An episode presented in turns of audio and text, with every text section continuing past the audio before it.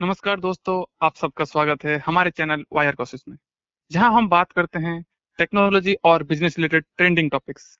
और आज हम बात करने वाले हैं इंडिया का जो कनेक्टिविटी है, जो कि अभी 5G की तरफ़ रुक कर रही है। हम लोग सब चाहते हैं कि हम 5G यूज़ करें, और अभी 5G फ़ोन भी तो लॉन्च होने लग गए हैं, और बहुत सारे लोग 5G फ़ोन भी यूज़ करने लग गए हैं। बट प्रॉब्लम क्या है?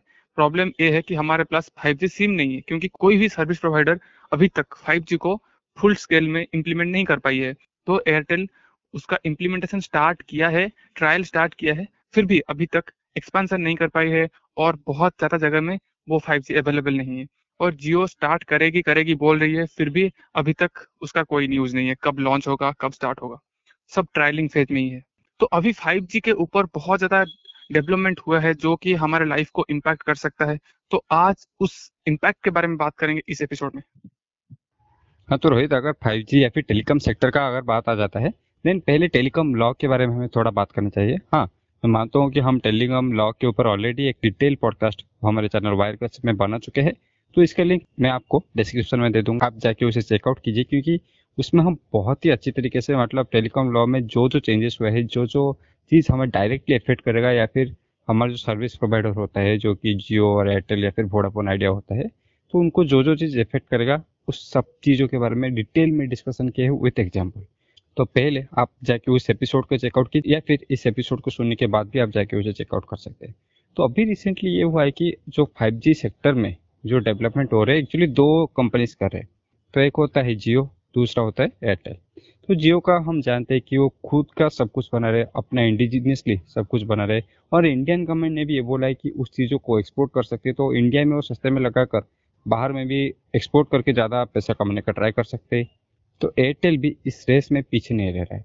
एयरटेल ने भी बहुत ज़्यादा एयरटेल एक्चुअली बहुत ज़्यादा डाइवर्सिफाइड फ़ील्ड में काम करने का ट्राई करा है।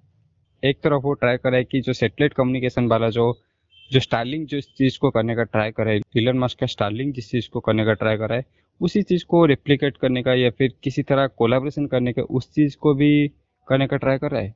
और दूसरी तरफ़, जो अभी ट्रेडिशनल सिस्टम है, जो कि मतलब वायर बिछा के या फिर केबल बिछा के इंटरनेट ट्रांसमिट करना, उस चीज़ में भी वो काम कर तो अभी जो सेकंड वाला चीज़ बोला, जो जो ट्रेडिशनल सर्विस है, उसमें कुछ डेवलपमेंट आया जिसके बारे में हम आज के इस एपिसोड में डिस्कस करेंगे। तो अभी रिसेंटली क्या हुआ है कि एयरटेल ने तेजस नेटवर्क में बहुत ही बड़ा हिस्सा खरीद लिया है। तो तेजस नेटवर्क अगर क्या करती है आपको बताऊँ तो तेजस नेटवर्क वायर केबल जो बिछाने का काम करती है, ये फाइव हो गया फोर हो गया, या फिर जो डिफरेंट मॉडर्म होते हैं, उनके लिए ये सारा चीज़ करती है। और एक बहुत ही अच्छी कंपनी क्योंकि इसमें बहुत सारे बड़े बड़े इन्वेस्टर्स ऑलरेडी इन्वेस्टेड है। तो तेजस नेटवर्क में इन्वेस्ट करने के बाद एयरटेल को जो तेजस नेटवर्क का इतना बड़ा बेस्ट है इंडिया में, उसका रीच मिल जाएगा। क्योंकि एयरटेल के लिए अभी फिजिबल नहीं कि वो सारे जगह पे जाके मतलब वायर केबल बिछाए। तो ये सब करने के टाइम जियो उससे बहुत आगे निकल जाएगा। ये एयरटेल को बहुत ही अच्छी तरीके से पता है। तो एयरटेल ने क्या, किया कि जो जियो का ही स्ट्रैटेजी जियो के ऊपर ही अप्लाई कर दिया। मतलब जियो क्या करता है? हमेशा किसी दूसरे कॉम्पिटिटर को खरीद लेता है या फिर किसी दूसरे के साथ पार्टनरशिप कर लेता है और उसका जो प्रॉपर्टी था, उसका जो एसेट्स था, उसका जो रीच था, वो खुद के पास बहुत जल्दी लेके आ जाता है। रिलायंस ने जियो का लॉन्च भी कुछ इस तरह से किया था। तो एयरटेल ने भी क्या किया? कुछ उसी तरह का रूल जियो के ऊपर या फिर कुछ उसी तरह का स्ट्रैटेजी जियो के ऊपर अप्लाई कर दिया। उसने तेजस नेटवर्क का खरीद लिया, जिसके वजह से अभी उसका जो रीच था और उसका जो सिग्नल स्ट्रेंथ था मतलब इतना ज़्यादा अगर वायर केबल आपके पास है देन आपका जो सिग्नल स्ट्रेंथ भी हो जाए या फिर जो स्पीड हो जाता है, वो बहुत ही ज़्यादा बढ़ जाता है। तो इसके वजह से वो बहुत ही तेज़ी से एक्सपांड कर सकता है। मतलब अभी एयरटेल उस पोजिशन पर खड़ा है, जहाँ पे वो जियो को बहुत ही अच्छी तरीके से टक्कर दे सकता है और ये बोलना गलत नहीं होगा कि वो जियो को भी शायद पीछे छोड़ सकता है।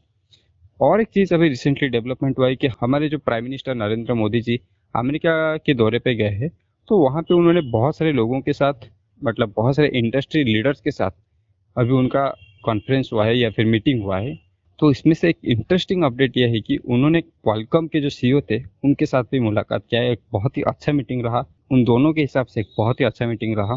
और उस मीटिंग में उन्होंने जो इंडिया में जो 5G का इंफ्रास्ट्रक्चर डेवलप करने के बारे में 5G को कैसे इम्प्लीमेंट करना है, उस चीज़ों के बारे में भी उन्होंने बहुत ज़्यादा डिस्कस किया है।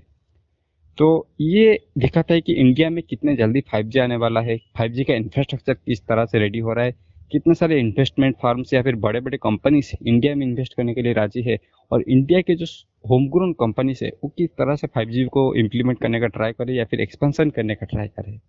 तो ये तो देख के बहुत खुशी लगता है कि फाइव फ़ोन हमारे हाथ में अभी आने लगा है धीरे धीरे फाइव सिम भी आने लग जाएगा कुछ ही दिनों में मतलब एक साल के अंदर अंदर हम पूरी तरह से, जिस तरह से अभी फोर को यूज़ कर रहे शायद फाइव को भी यूज़ करना स्टार्ट कर देंगे। तो ये था कुछ क्विक अपडेट्स 5G के रिलेटेड जो भी डेवलपमेंट्स हुए हैं। आई होप आप सभी लोग को ये एपिसोड पसंद आया होगा। तो इसी के साथ आज का एपिसोड खत्म करते हैं। धन्यवाद।